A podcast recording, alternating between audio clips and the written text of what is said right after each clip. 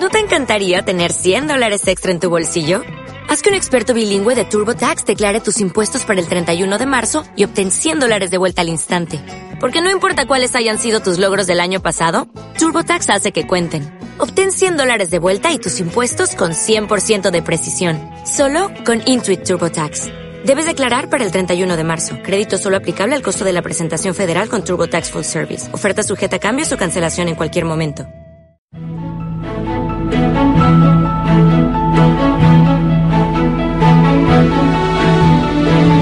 En la vida solo se puede vivir desde la responsabilidad o desde el victimismo. Y la buena noticia es que ante cada decisión que tomamos podemos elegir desde dónde queremos actuar. Vivir desde el victimismo tiene sus ventajas, no se vaya usted a creer, porque nada de lo que sucede es responsabilidad suya.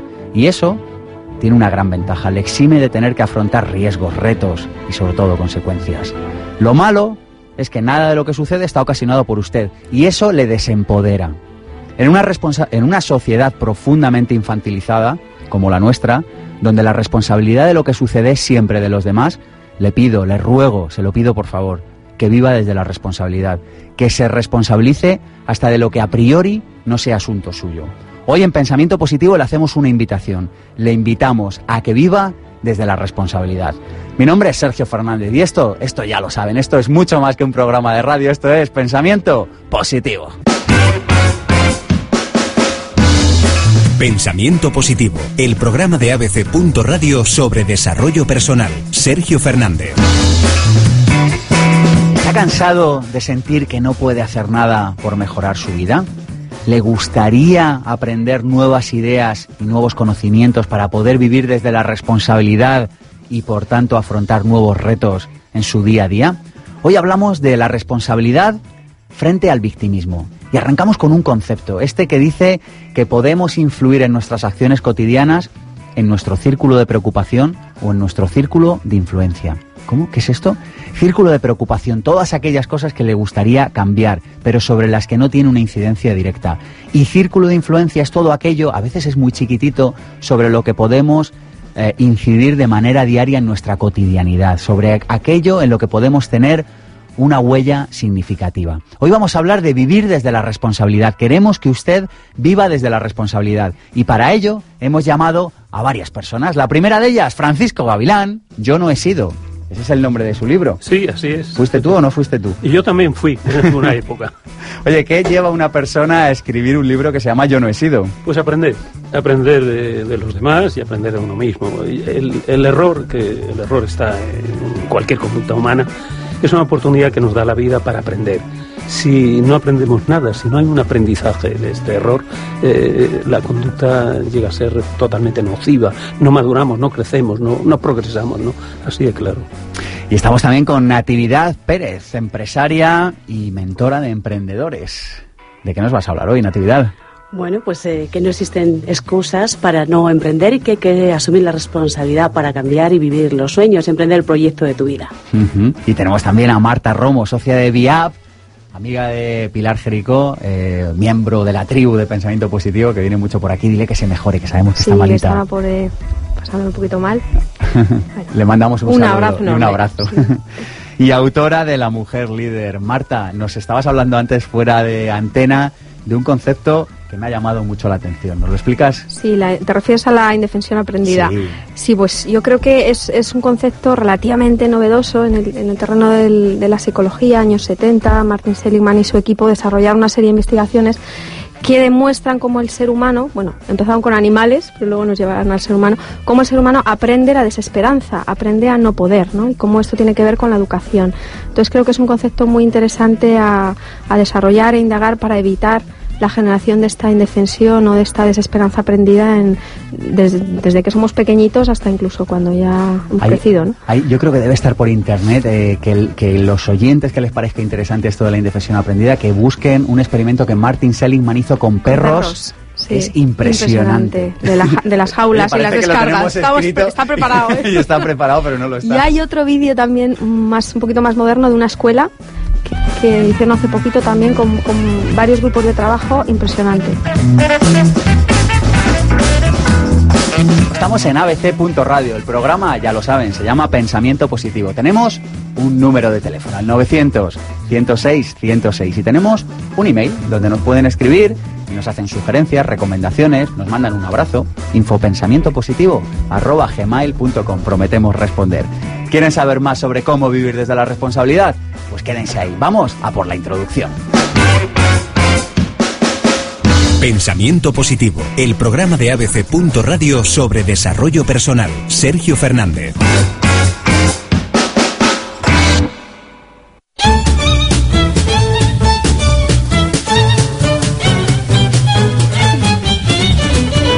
La primera idea para vivir desde la responsabilidad, dejar de quejarse.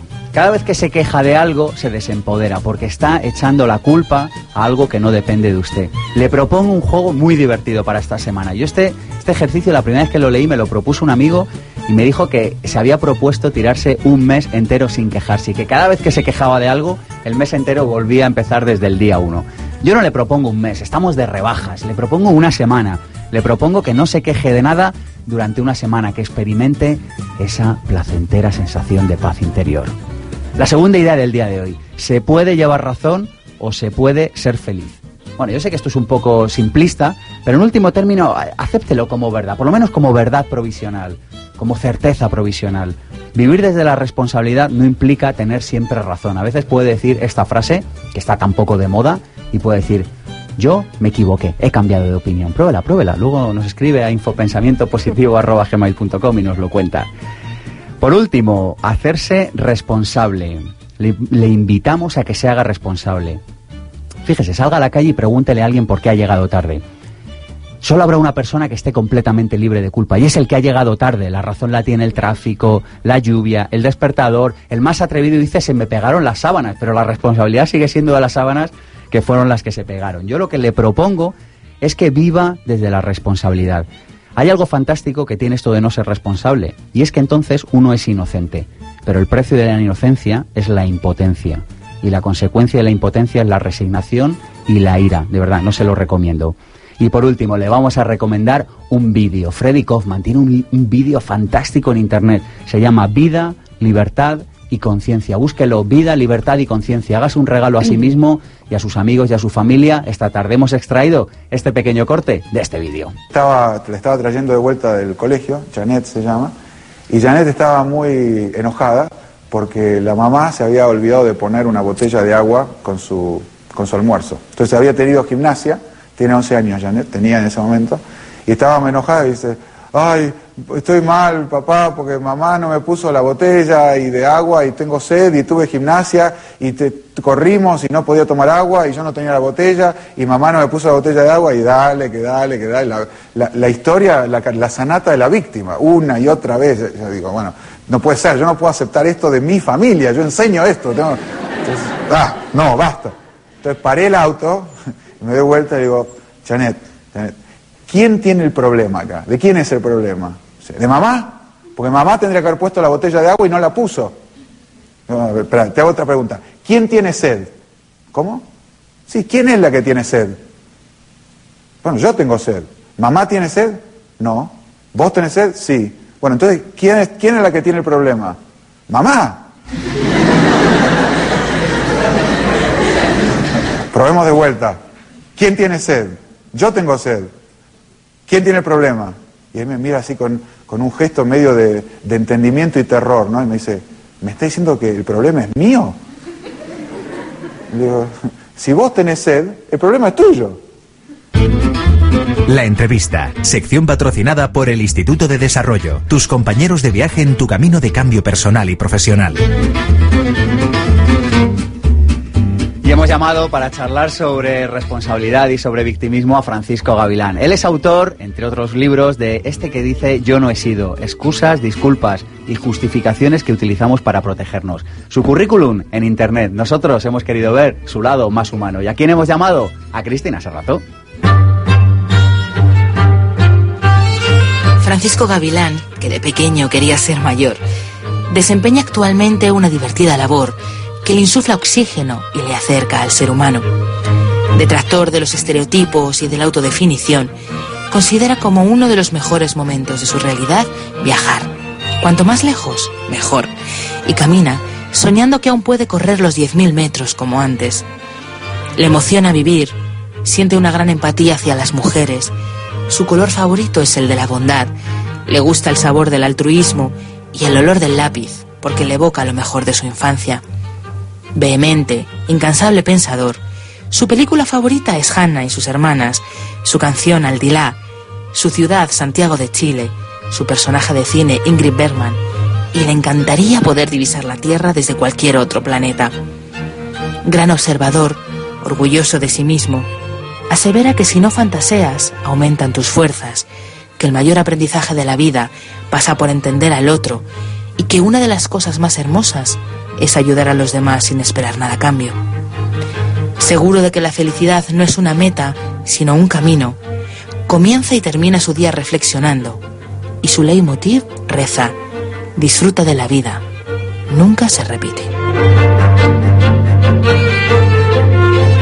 ¿Te sientes reflejado, Francisco? Hombre, claro, es, es, un, es las señas de mi identidad biológica, fisiológica y psicológica, ¿no? Sí. Bueno, un libro sobre la responsabilidad. Tan infantilizados estamos, tan poco responsables somos en nuestra sociedad. Sí, yo creo que fundamentalmente empezamos con que no educamos bien a los niños, ¿no? Yo tengo una anécdota muy curiosa. Cuando empecé a escribir este libro, cuando me metí en esta problemática, una amiga mía me dijo, dice, yo cuando era chica fui a ver a mi abuela, la abuela era una persona de familia acomodada, y en un momento dado, eh, en esa visita, la abuela dejó a la niña en una estancia donde había un jarrón muy bonito. La dejó sola y al cabo del rato eh, la abuela oyó un, estrépito tremendo. Fue enseguida hacia la sala donde se encontraba la niña y vio el, jarrón hecho añicos. Y le dijo, ¿qué pasa? ¿Qué ha pasado? Y, dice, nada, yo no he sido. Y, la, la, abuela, muy comprensiva, dijo, entonces es que el jarrón se ha suicidado. Entonces esta fue una anécdota que me hizo mucha gracia y yo creo que la, cuento al principio del libro, ¿no? Hay un concepto que me ha gustado en tu libro, Francisco. Hablas de, a ver si lo digo bien, Disneylandización. Sí. ¿Qué es esto de la Disneylandización? Bueno, como tú decías también, que eh, eh, me parece que hablabas hace un momento de la sociedad infantilizada, ¿no? Eh, cuando ya no se, se, nos han agotado las excusas, los pretextos, las justificaciones, el ser humano, el, el, inmovilista, el que no quiere dar un paso para, para reconocer su culpa, ni hacer nada para evitar una adversidad, apela a unos conceptos abstractos, apela a mala suerte, al azar, a Dios, Dios lo quiso así. Entonces, ¿qué es eso? Eh, eh, pues él cree que hay unos, eh, unos componentes, unos conceptos abstractos, incontrolables, que él no puede hacer nada, ni para defenderse de ellos, ni para controlarlo, ni para evitarlo, y entonces esta es la excusa perfecta. Dios lo quiso así, los designios de Dios son no, inescrutables, el, que, que, hay más, lo de la suerte, es que tengo mala suerte, todo me sale mal. Eh, y muchas veces... El, hecho es el no aceptar nunca que has cometido un error. Hay una frase de Kipling que me ha gustado, dice, yo nunca cometí un error en mi vida. Dice, al menos ninguno para el que no pudiera dar la correspondiente explicación. Sí, sí, es que siempre tenemos una explicación, no una explicación, una justificación para todos los errores que cometemos, ¿no? Y esto es, eh, como decía al principio, es, es, una conducta muy nociva porque al final esto nos impide progresar, nos impide madurar, ¿no? Y el ser humano está creciendo siempre hasta que se muere, está aprendiendo, creciendo y madurando hasta que se muere, ¿no? Entonces, si tú eh, eh, no analizas las razones por las cuales has cometido un error, no hay, no hay aprendizaje posible. Pero, ¿por qué es tan cómodo esto del victimismo? ¿Por qué nos anclamos al victimismo? ¿Por qué la culpa es siempre de alguien, de la lluvia, del tráfico, sí. antes lo del jefe? Sí, antes lo comentaba con Nati. Todo, eh, cuando cometemos un error, eh, eh, pensamos en, que la gente va a pensar que somos poco inteligentes, que somos ineptos, que dirán. Entonces, está muy vinculado, muy asociado al, a, la, a la autoestima.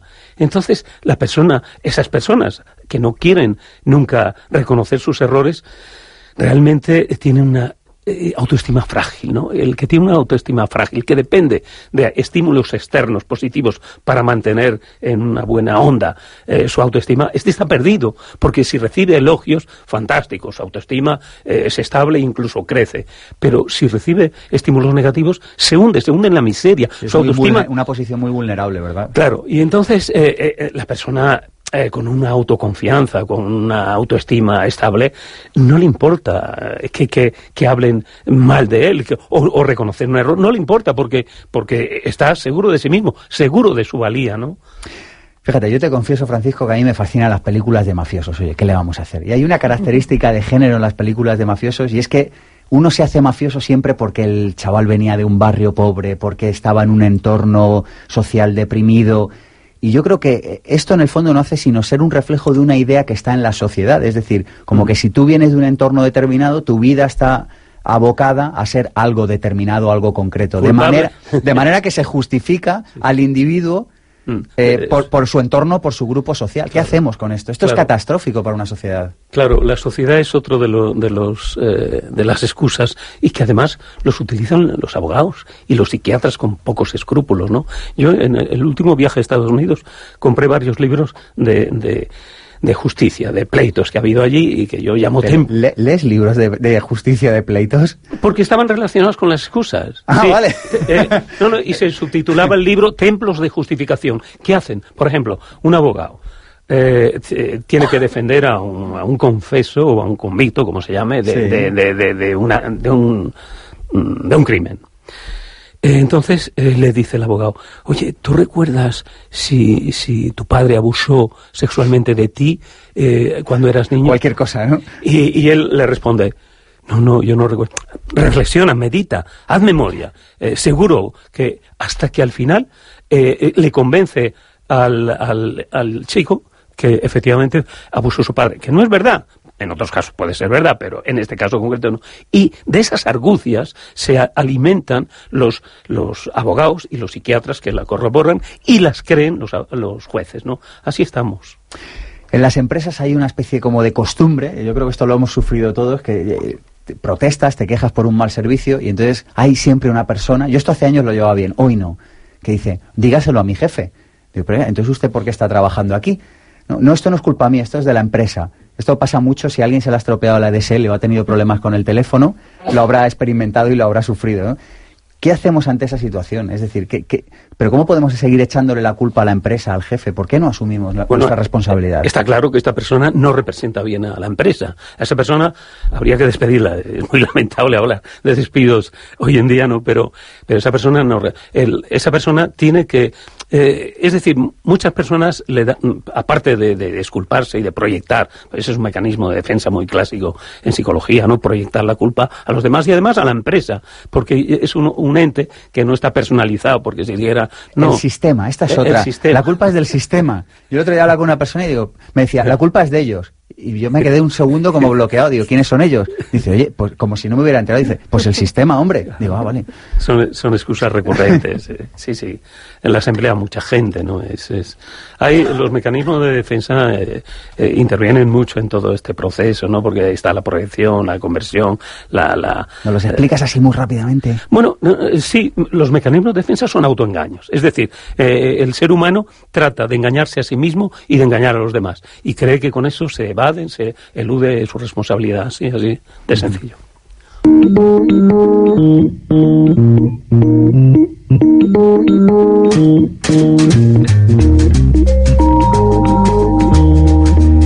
Y del otro lado del teléfono tenemos a Mar Mellado del Instituto de Desarrollo, amigos de la tribu de Pensamiento Positivo. Mar, buenos días, ¿cómo estás? ¿Qué tal estás, Sergio? Encantado de hablar contigo otra vez. Igualmente. ¿Qué noticia nos traéis desde el Instituto de Desarrollo? Pues mira, te comento. Tenemos dos servicios muy interesantes, Sergio, que ofrecemos desde el Instituto de Desarrollo. Uno es que organizamos eventos para empresas de alto impacto y lo hacemos a través de dinámicas pues como pisar brasas ardientes, cristales rotos o doblar una barra de acero con la garganta, eh, también partir una, una, tabla con la mano o un ladrillo.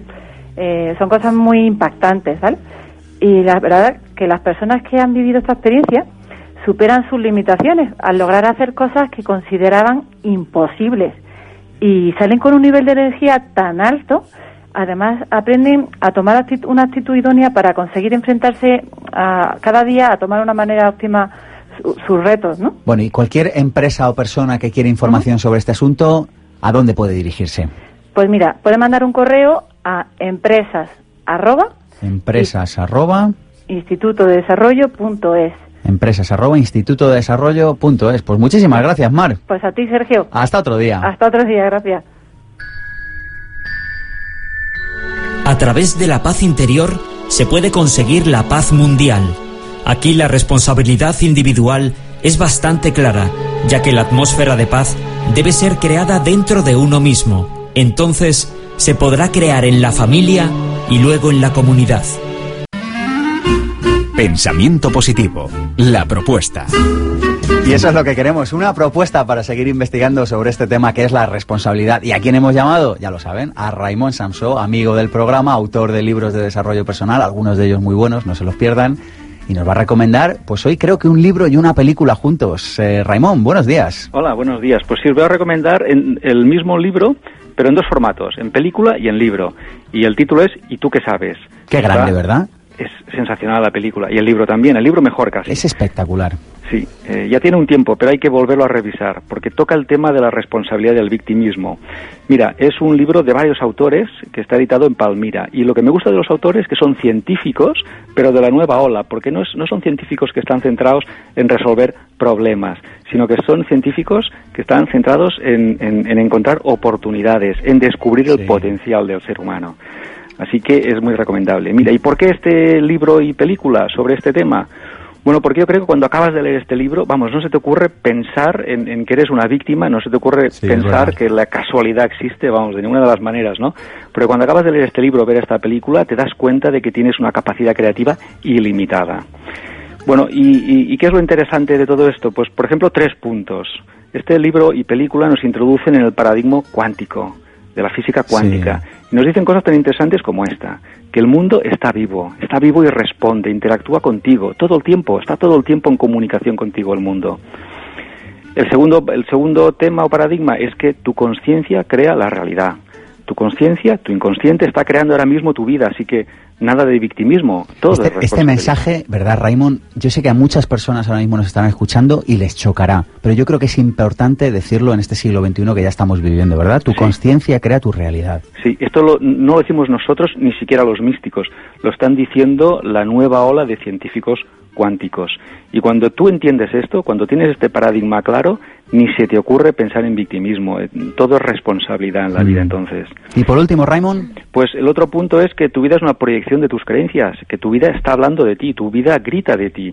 Tu vida es un mm. reflejo de la persona que tú eres. Así que si quieres cambiar aquello que estás viviendo, antes tienes que cambiar la persona que tú eres, ¿no? Y, hay una reflexión última que yo quisiera hacer, mm, y es que somos magos, todos somos magos. Lo que pasa es que nos hemos pasado de magos a sapos. Es el cuento al revés. Nos hemos convertido en sapos porque no nos acordamos que somos magos, ¿no? Y lo que tenemos que hacer es eh, volver a la responsabilidad, dejar el victimismo, ¿no? Yo creo que ese es el antídoto para pasar de sapos otra vez a magos, que es lo que somos. Hay una frase que tú dices, Raymond, a veces que a mí me gusta mucho, dices, los pensamientos son pronósticos del futuro. Sí. Y yo, yo creo que engarza muy bien con esto, ¿verdad? De que tu vida es una proyección de tus creencias. Aquello que tú creas está pronosticando tu futuro, está anticipando cómo será tu vida. Sí, sí, sí. No lo relacionamos porque pasa un tiempo entre, entre que tú sientes y piensas eso eh, y entre que ocurre pero, eh, pero existe una, una, una, relación y es muy directa, ¿no? Tenemos que entender esa responsabilidad.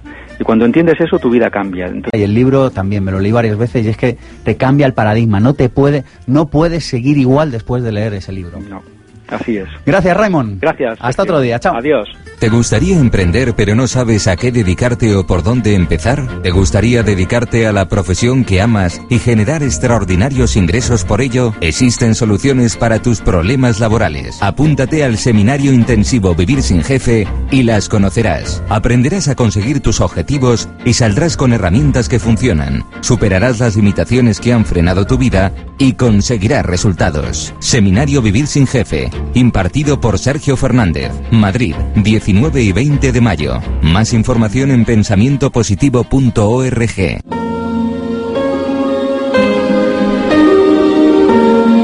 Si estás cansado de enviar currículum y que nadie te llame, si estás cansado de que tu empresa no pase al siguiente nivel, si crees que tienes muchísimo talento que ofrecer a otras personas, pero no consigues materializarlo en un proyecto empresarial de éxito, te invito a que te vengas al seminario Vivir sin Jefe.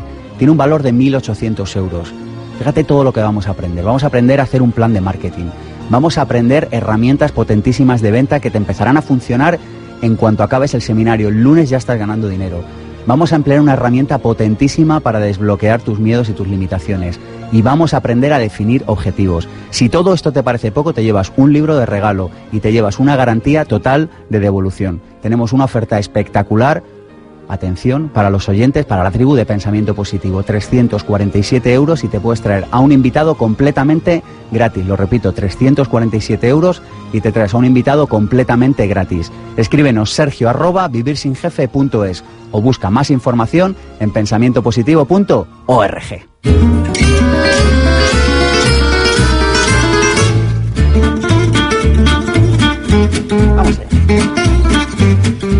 seguimos en la tertulia. Esta vez enganchamos con Marta y con Natividad. Como Marta ha venido de última hora porque estaba Pilar malita, que hoy estaba previsto que viniera, no te hemos podido hacer este regalo que le hacemos a todos los que vienen a nuestro programa, que es este pequeño perfil. Así que te invito a que te vengas otro día. ¿Aceptas? Estupendo, acepto. Y vamos a hacerle el regalo a Natividad porque queremos saber quién se esconde detrás de este nombre. Y como siempre hemos llamado a Cristina Serrato.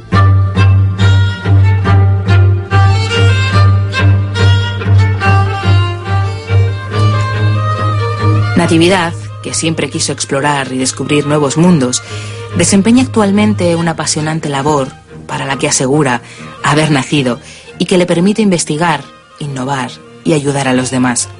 Nacida en un pueblo de estupendos emprendedores, Albox, Almería, recuerda una infancia de grandes sueños, arropada por su pasión, la lectura, y a sus dos abuelas, una de gran bondad y otra ejemplo de líder coach para toda la familia exabogada, luchadora, inventora de sí misma, amante de la naturaleza, en su tiempo libre lee, viaja, charla mucho con su chico y disfruta de sus hijos. Entusiasta, libre, idealista, le emociona ayudar a impulsar el cambio de otros, practica el deporte del entrenamiento mental, su gran pasión es estar consigo misma y considera que la felicidad reside en la paz interior. Su color favorito es el azul, le gusta el olor del pan y de los pasteles recién hechos porque le recuerdan lo mejor de su madre. Podría alimentarse a base de jamón ibérico y su lugar ideal sería una casa junto a un lago rodeado de montañas. Sería una valiente y aventurera Meryl Streep en Memorias de África, alguien con el talento de Leonardo da Vinci o Carl Jung. La banda sonora de su vida corresponde al I'm Alive de Celine Dion. Le encanta Londres y su personaje de cuento es Juan Sin Miedo, porque el temor es enemigo del talento y de la felicidad. Cada noche, al terminar el día, lee, estudia y charla con alguien a quien admira, su pareja, quizás sobre alguno de sus anhelos, que su gente sea feliz, que haya abundancia para todos y contribuir a generar un mundo mejor, que todo, todo el mundo sea capaz de disfrutar. ¿Te ha gustado la actividad? Encantado, me he emocionado profundamente. Sí, sí, muchísimas gracias por este regalo. Un placer, nos encanta ver el lado, ¿no? Porque a veces como que vamos a la radio, como que estamos eh, trabajando en entornos profesionales y a veces se nos olvida también contactar con la parte más humana, ¿no? de, de las personas que tenemos delante. Pues la verdad que yo no estoy habituada a este medio y me encanta, bueno, pues hacerlo con esta mm, vertiente tan humana, tan interior, que me parece, bueno, pues muy necesaria en estos momentos, además. Bueno, pues arrancamos la tertulia. Ahí lo dejo encima de la mesa. ¿Por qué es tan aparentemente cómodo el victimismo? ¿Por qué vivimos? Porque alguna ventaja tendrá. Vamos a ver qué ventajas tiene el victimismo. Hombre, si es un lugar, si es un, tiene. si es un lugar tan, tan frecuentado y tan populoso, alguna ventaja tendrá. Yo creo que hay un beneficio muy claro. El- yo creo que no somos tan masocas los seres humanos como para no hacer las cosas por algo, ¿no? Y, y uno de los beneficios es tener atención. O sea, desde pequeñitos el, el- el quejarte, el hacerte, bueno, este comportamiento infantil que decíamos antes, pues al niño le sirve para tener la atención de los padres, ¿no? Pero ya cuando somos adultos, eh, buscar la atención a través de, del ponerse en un, en un lugar de víctima ya no tiene sentido, ¿no? Nos aleja de la responsabilidad. Sin embargo, sigue dándonos el beneficio de la atención, de la escucha, del apoyo, de en ocasiones el reconocimiento, la palmadita en la espalda. Yo creo que ahí habría que explicar que atención no es lo mismo que amor. Claro, Atención no es lo mismo que amor. Puedes tener atención de otras personas y no tener amor y viceversa. efectivamente, efectivamente. Sí, porque el, amor o el cariño yo creo que es otra cosa que está demandando la persona que, se hace la víctima, ¿no? Está demandando también compasión, está eh, eh, estoy muy de acuerdo en todo lo que decías, ¿no? Eh, quizás sea una persona necesitada de, cariño, ¿no? Y, es un vehículo, una forma de, mandarlo, ¿no? Y además yo creo que, hombre, la, queja ocasional a veces es liberadora. Quiero decir que a mm. veces pues un poquito no está mal, ¿no?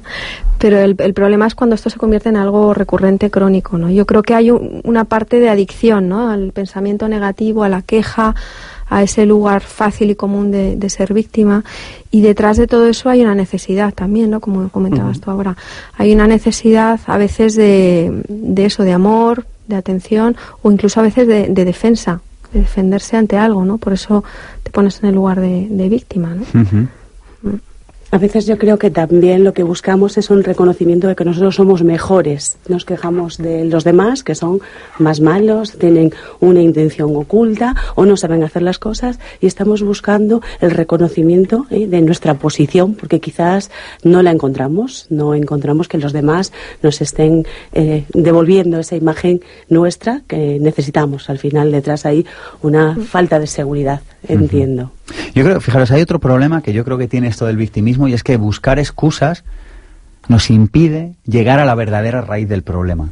¿verdad? Es decir, cuando estamos en la excusa no estamos indagando en la raíz del problema, con lo cual el problema tiende a reproducirse. Obviamente, la queja, si es, y, si es recurrente, eh, estamos dando vueltas y vueltas al problema y es una, un problema de enfoque. Es decir, en vez de buscar la solución, estamos quejándonos del problema y no buscamos la solución. Es una, una cuestión de enfoque.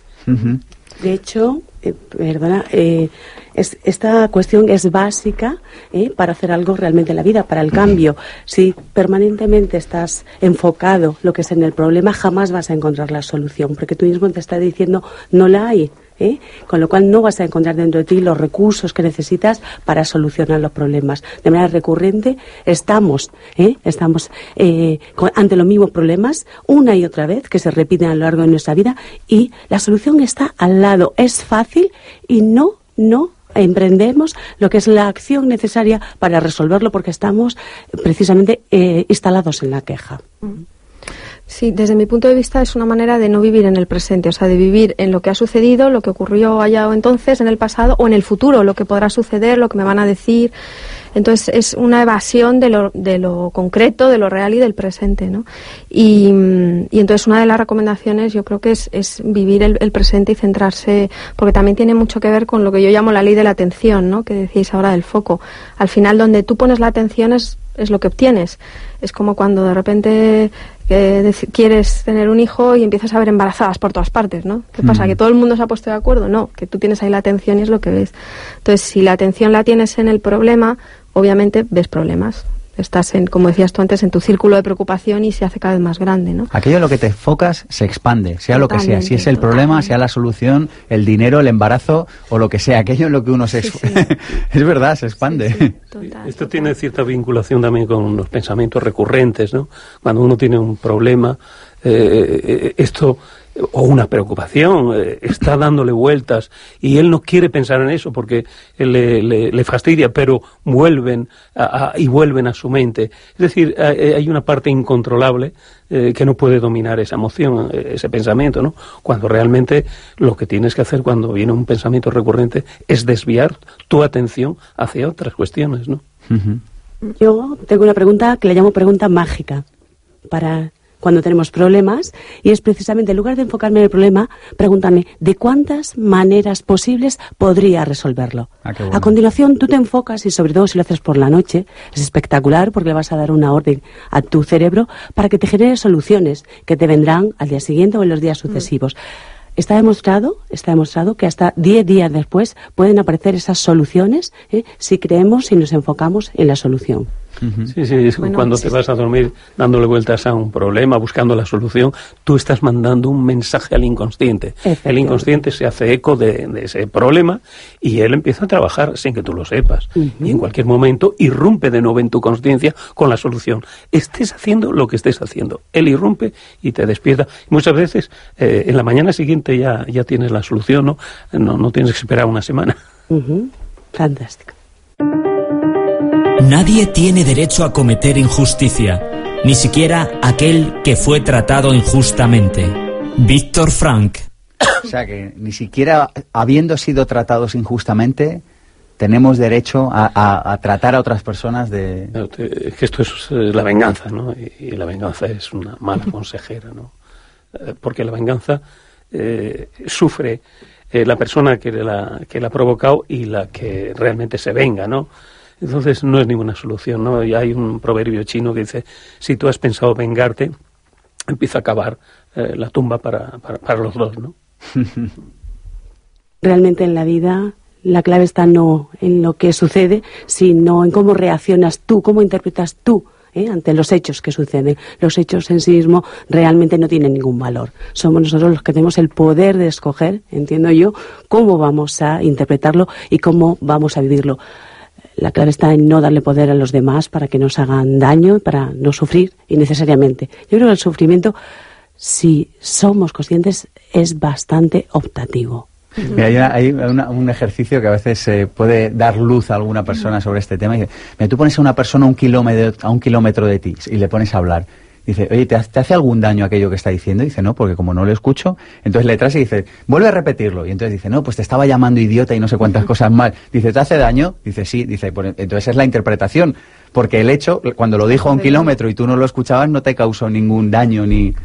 Yo creo que esta es una de las ideas clave, coincido contigo, Natividad. No nos hacen daño las cosas, sino la idea que tenemos de las cosas. Y a veces interpretamos y no es real la intención.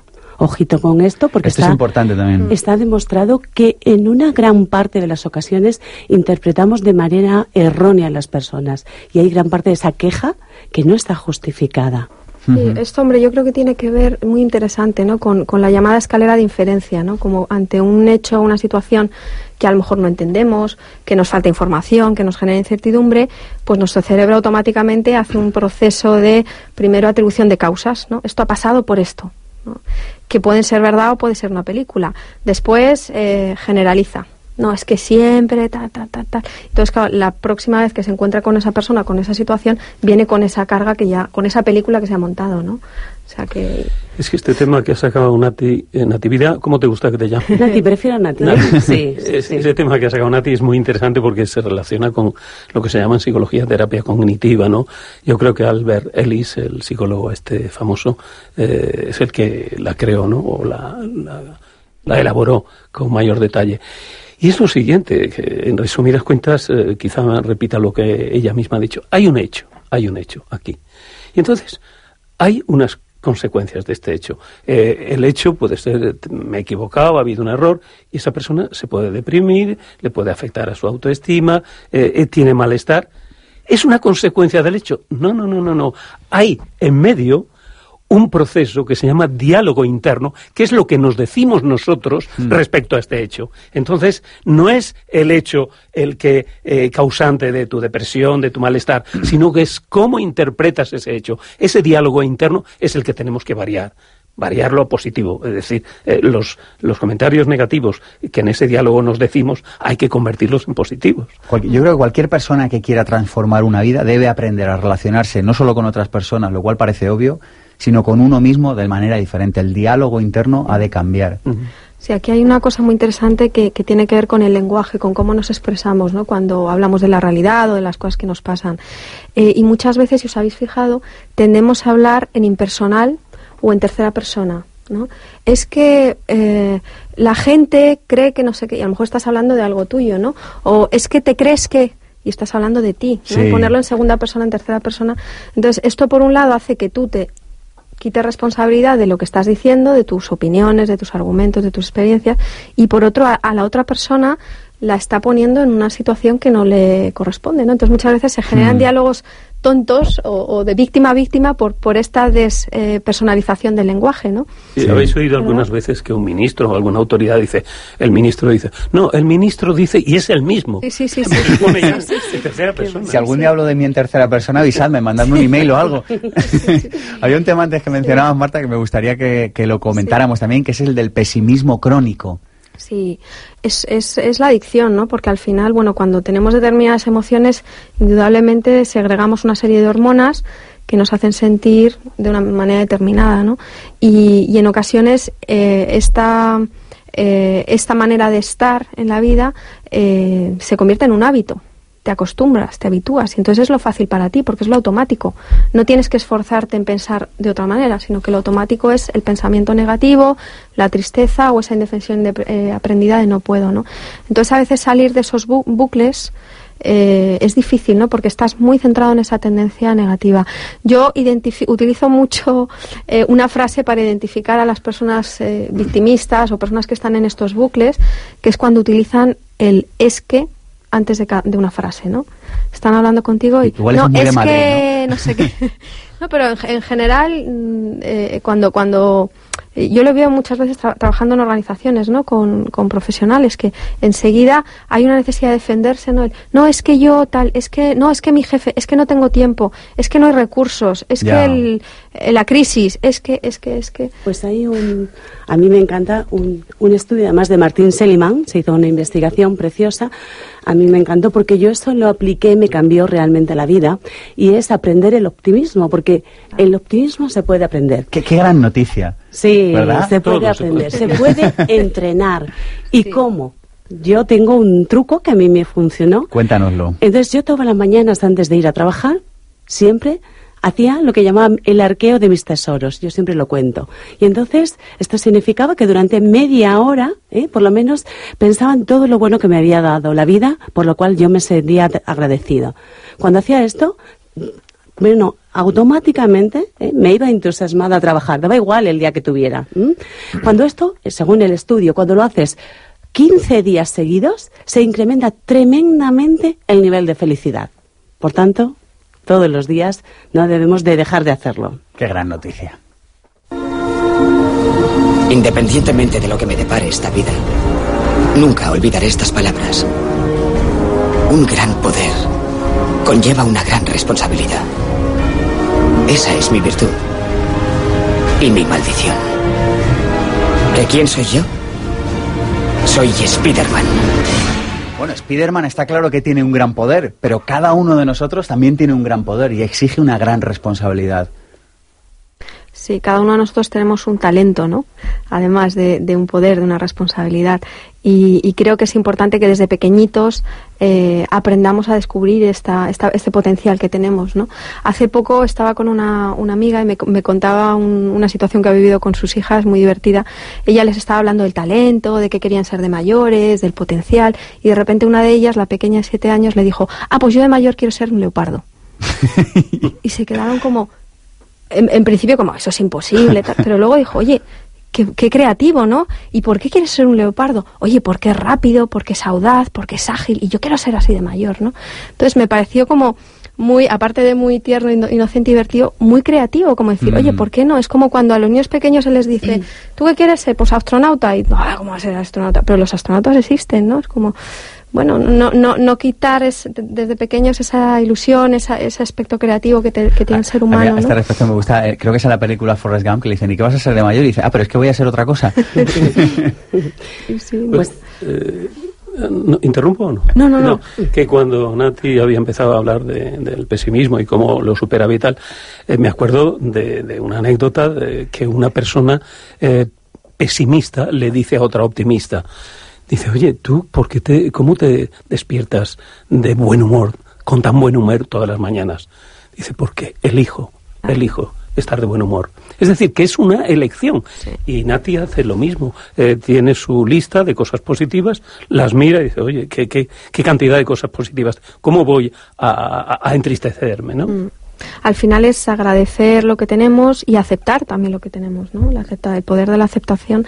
A mí hay una frase que me encanta de, de Víctor Frank, ¿sabéis que psiquiatra no, no, suena en este programa. Sí, la, eh, la, única libertad del ser humano que no pueden quitarte es la libertad de elegir cómo sentirte, ¿no? Me parece espectacular.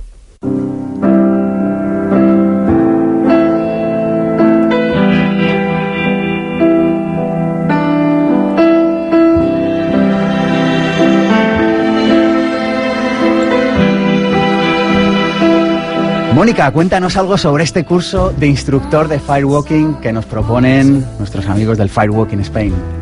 Correcto, pues eh, consiste en aprender a montar un evento, a caminar sobre el fuego. Muchas actividades de alto impacto, Sergio. O sea, esto, a ver, caminar sobre el fuego como hacen los faquires. Como lo hacen ellos mismos, técnicas para hacer posible lo imposible, pasar del miedo al poder. Ellos parten de una premisa que es todo lo que necesitamos ya está dentro de nosotros. Repítelo, esto me ha gustado. Todo lo que necesitamos está ya dentro de nosotros. Qué bien, la suscribo. Bueno, pues te, te, cuento, Sergio, que hay cinco plazas, solo cinco plazas. Para conseguirlas tenéis que meteros en www.firewalkingspain.com. Firewalkingspain.com. Así es. O llamar al teléfono 91 659 4312. 659 43 y en serio nos enseñan a hablar como fakir, a caminar como fakires. A caminar como bueno, ellos. Y a hablar como fakires igual, igual, también. igual también porque vienen desde Estados Unidos y está dirigido a coaches y formadores. Vendrán desde el 13, perdón, desde el 10 al 13 de mayo a Madrid. Estos formadores de Estados Unidos que vienen han enseñado al propio Tony Robbins a caminar sobre las brasas. Muy bien, Mónica, pues ahí vamos, firewalkingspain.com. Muchísimas gracias. Gracias a vosotros. Bueno, y a modo de conclusión, a modo de cierre, hemos estado hablando de la responsabilidad, del victimismo. ¿Qué nos recomendáis para seguir creciendo? En este programa nos gusta seguir creciendo, nos gusta llevarnos deberes. ¿Qué ejercicio, qué idea, qué titular, qué libro, qué nos proponéis? Bueno, pues yo propondría, un poco al hilo de lo que comentaba antes Nati, lo que es el entrenamiento, ¿no? El generar nuevos hábitos, hábitos saludables para la vida cotidiana. Danos uno, va, un, Eh, un hábito saludable. Pues, por ejemplo, eh, durante 21 días, que dicen los expertos que es lo que tardamos, eh, pues levantarte a lo mejor agradeciendo, levantarte por las mañanas agradeciendo algo que hayas vivido el día anterior, por ejemplo, es un hábito positivo.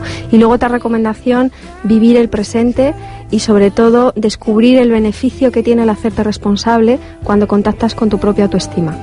La necesidad de tu propia eh, eh, atención ¿no? sobre ti mismo. Pues yo me encanta esta frase, es la que dice que tu mundo exterior es el resultado de tu mundo interior. Hay que pensar que nuestro mundo eh, interior es como un jardín. ¿Eh? Y nosotros si queremos unas flores maravillosas tenemos que cultivar las semillas necesarias para ello ¿eh? y tenemos que cuidar, mimar nuestro jardín. Las semillas son los pensamientos. Vamos a poner pensamientos positivos, pensamientos bonitos cada día para que tengamos un jardín que es la vida, un resultado maravilloso y unas flores estupendas. Nos gusta, nos lo apuntamos.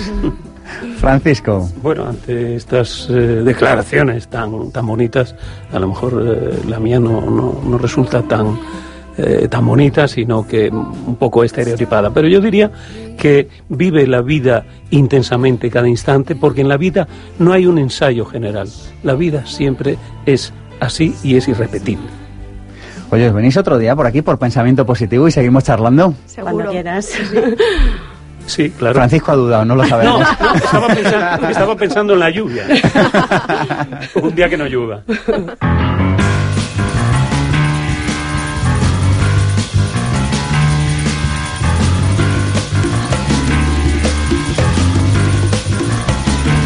Y tenemos a otro amigo del programa, Alberto Peña, que nos va a explicar en qué consiste esto de ser un mago de la influencia, en qué consiste eso de quitar a otras personas la vergüenza y, hablar en público, me comentabas hace unos instantes. Sí, Sergio. lo que vamos a hacer el, el próximo fin de semana en Madrid es un curso extraordinario de desarrollo personal de comunicación, eficacia y habilidades sociales. Mira, lo que vamos a hacer en este curso es pasar del victimismo a no sé cómo comunicarme, no sé cómo hacer bien una entrevista, no sé cómo hablar en público, no sé cómo decirle a una persona lo que siento por ella, no sé cómo expresarme en entornos sociales. Vamos a romper, vamos a, eliminar ya el victimismo, vamos a adquirir unas herramientas excelentes para comunicarnos eficazmente en cualquier situación, por difícil que ésta sea. Dame claves, estoy deseando ir. Vale. El, el curso se llama Mago de la Influencia, es decir, conviértete en un mago de la influencia. ¿Qué significa la influencia? La influencia es la capacidad de influir positivamente en los demás. El curso lo vamos a hacer el próximo fin de semana, 28-29 de abril en Madrid. Dame una página web volando. magodelainfluencia.com y un teléfono 678-04-6154. 678 04 6154. 6154. Nos Repítame la web, que no me ha dado tiempo a tomar nota. magodelainfluencia.com. Mago de la influencia. Además ahí vamos a estar El próximo fin de Nos semana. veremos juntos. Muy bien. Hasta otro día, Hasta Alberto. luego. Muchas gracias. Muchas gracias. Mago de la Influencia, un evento de un fin de semana para mejorar tus habilidades de comunicación. Sábado 28 y domingo 29 de abril en Madrid.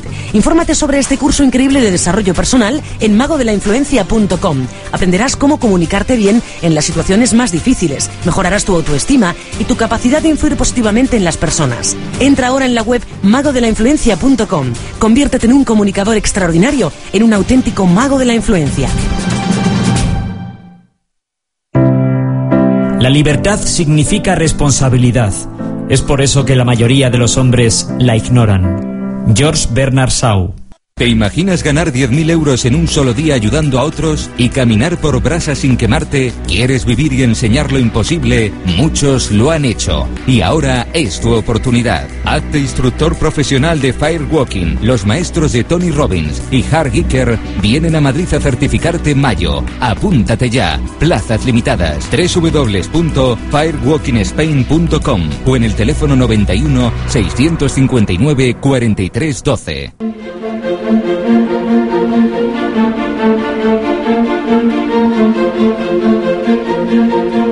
Pensamiento positivo, el cierre. Nos han recomendado que miremos eh, una película y un libro. ¿Y tú qué sabes? Y Raymond nos ha dicho que tu vida es una proyección de tus creencias, que hemos de generar nuevos hábitos. Nos ha sugerido Marta Romo y Natividad Pérez nos ha hecho una pregunta, nos ha dicho de cuántas maneras posibles podrías solucionar ese problema que hoy te plantea. También hemos hablado de que no nos hacen daño las cosas, sino la idea que tenemos de las cosas. Y hemos hablado de lo importante que es personalizar el lenguaje. También hemos hablado de indefensión eh, aprendida y de pesimismo crónico. Alguien dijo que si quieres llegar rápido, tienes que ir solo, pero que si quieres llegar lejos, tienes que ir rodeado de un gran grupo de personas. Y un gran grupo de personas han vuelto a fabricar este programa que es Pensamiento Positivo. Eva Vanegas con la estrategia en Internet, Mónica Galán, Ada García Coc y Alberto Peña Chavarino en la producción, Armando Mateo con los cortes de voz, Cristina Serrato con las presentaciones de los invitados y Andrés Triano con la cámara. Y por supuesto Alberto Espinosa controlando esta nave que es Pensamiento Positivo.